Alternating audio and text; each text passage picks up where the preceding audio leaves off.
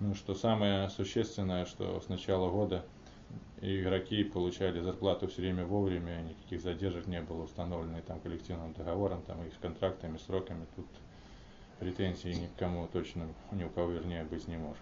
Опять же, им всем гарантированы премиальные за победу, ну и бонус за высшую лигу.